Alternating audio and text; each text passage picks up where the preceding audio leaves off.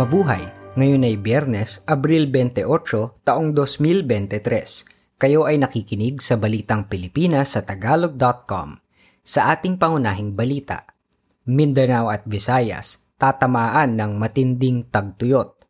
Unang kaso ng Arcturus COVID-19 subvariant na tagpuan sa Pilipinas. Isla ng basura na nasa laot, may nakatira.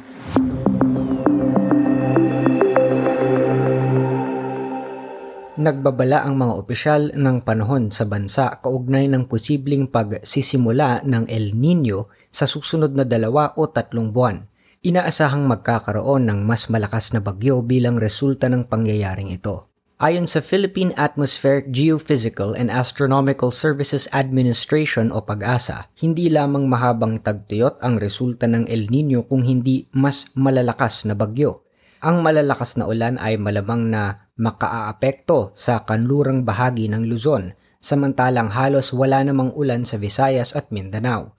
Mapapalakas ng El Nino ang southwest monsoon. Nagbabala rin ang pag-asa na magkikritikal ang level ng tubig sa mga dam, lalo na sa unang bahagi ng 2023 hanggang unang bahagi ng 2024.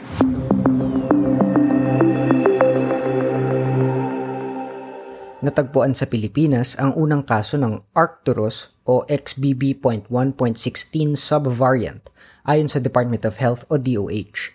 Ang subvariant ng COVID-19 ay nakita sa isang sample mula sa Western Visayas mula Abril 12 hanggang 17. Ang Arcturus ay isa sa mga minomonitor ngayon ng World Health Organization at European Center for Disease Control na nakita na rin sa 33 bansa Kabilang sa mga sintomas ng Arcturus na nagsimula sa India ay lagnat, ubo, pananakit ng lalamunan at pamumula ng mata. Kadalasang mahina lamang ang epekto sa katawan ng subvariant na ito. Ang COVID-19 positivity rate sa Pilipinas ay nasa 10.7% pero kakaunti lamang ang naoospital. Sinabi naman ni Health Officer in Charge Maria Rosario Vergere na hindi naman kailangang muling maghigpit katulad ng sapilitang pagmamask kahit na patuloy na tumataas ang kaso ng COVID-19 sa bansa.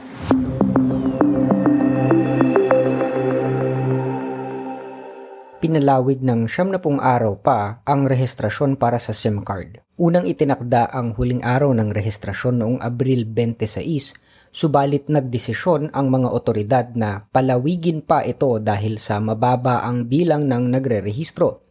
Ayon sa National Telecommunications Commission o NTC, may 75 at kalahating milyon lamang na SIM cards ang nairehistro hanggang noong Abril 20 o 45% ng isandaan at 68 milyong SIM card na ginagamit.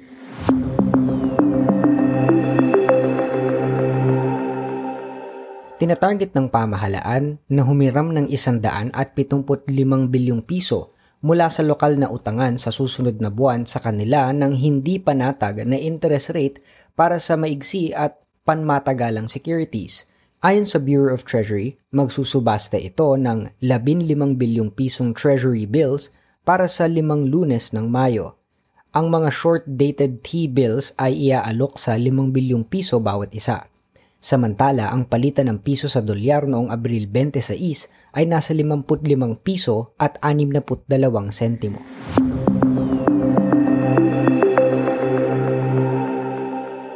Nagpakawala ng sunod-sunod na missiles ang puwersa militar ng Estados Unidos at Pilipinas sa isang kunwari ay kalabang barko sa South China Sea noong Abril 26 ito ay upang ipakita ang lakas militar at ang pagpapalakas ng kanilang alyansa sa panahon ng may tensyon sa rehiyon.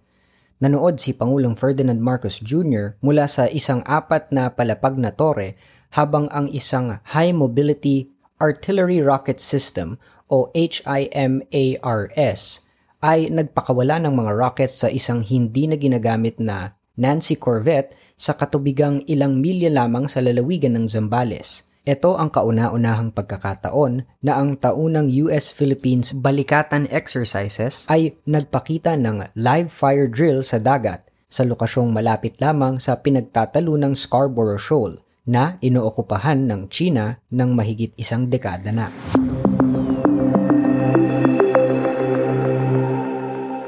nagbabala ang Land Transportation Office o LTO sa posible na namang kakulangan sa mga plaka ng sasakyan sa Hunyo at Hulyo kapag nabigo pa rin ang Department of Transportation o DOTR na makuha ang mga kinakailangang plaka.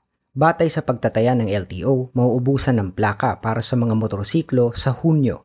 At sa Hulyo naman, magiging ang mga sasakyan ay mauubusan na rin. Ang budget para sa pagpapagawa ng mga plaka ng sasakyan ay nasa apat at kalahating bilyong piso. Maari na lamang umanong magpagawa ng sarili o pansamantalang plaka ng sasakyan ang mga motorista na ootorisahan ng LTO.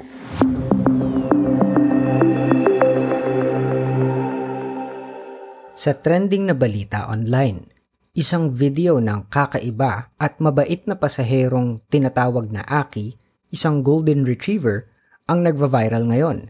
Si Aki na aso ni Iza Dolores ay parang isang tao kung umakto. Popular na si Aki dahil sa kanyang pagsakay sa mga jeep at pagbabiyahe sa Quezon City. Nagbabayad pa siya ng regular na pamasahe sa driver ng jeepney.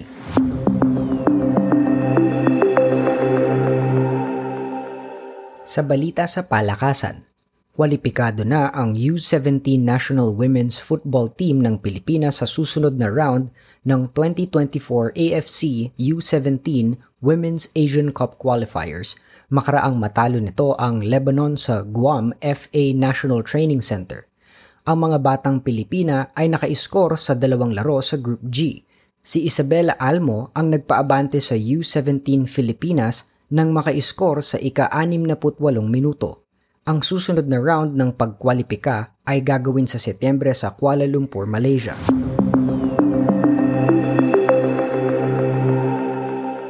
Sa balitang showbiz, malakas ang ugong sa mga fans kaugnay ng mga potensyal na proyektong gagawin ni Liza Soberano makaraang makita ito sa isang larawan kasama ang may akda ng Crazy Rich Asians na si Kevin Kwan at ang direktor ng Yellow Rose na si Dayan Paragas. Sa Instagram stories ni Liza noong Sabado, naglagay siya ng caption sa kanilang larawan na Lovely Afternoon in Dumbo. Ang Dumbo ay maigsing salita para sa Down Under the Manhattan Bridge Overpass sa may Brooklyn, New York. Noong Abril ng nakaraang taon, sinabi ni Kwan na gusto niyang ang susunod na pelikula niya ay kukunan sa Pilipinas.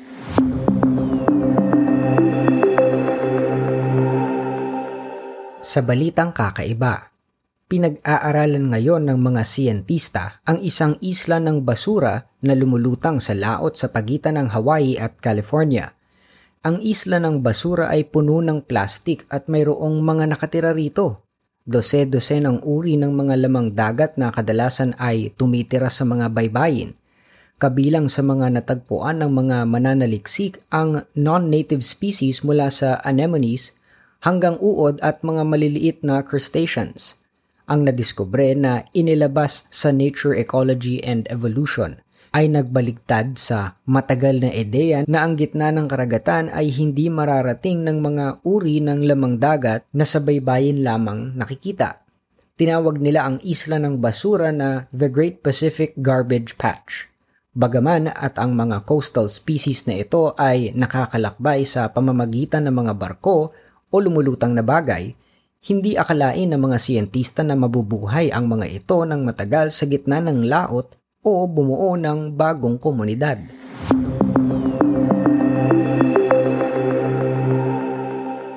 At yan ang kabuuan ng ating mga balita ngayong Abril 28, 2023 para sa tagalog.com. Basta sa balita, lagi kaming handa.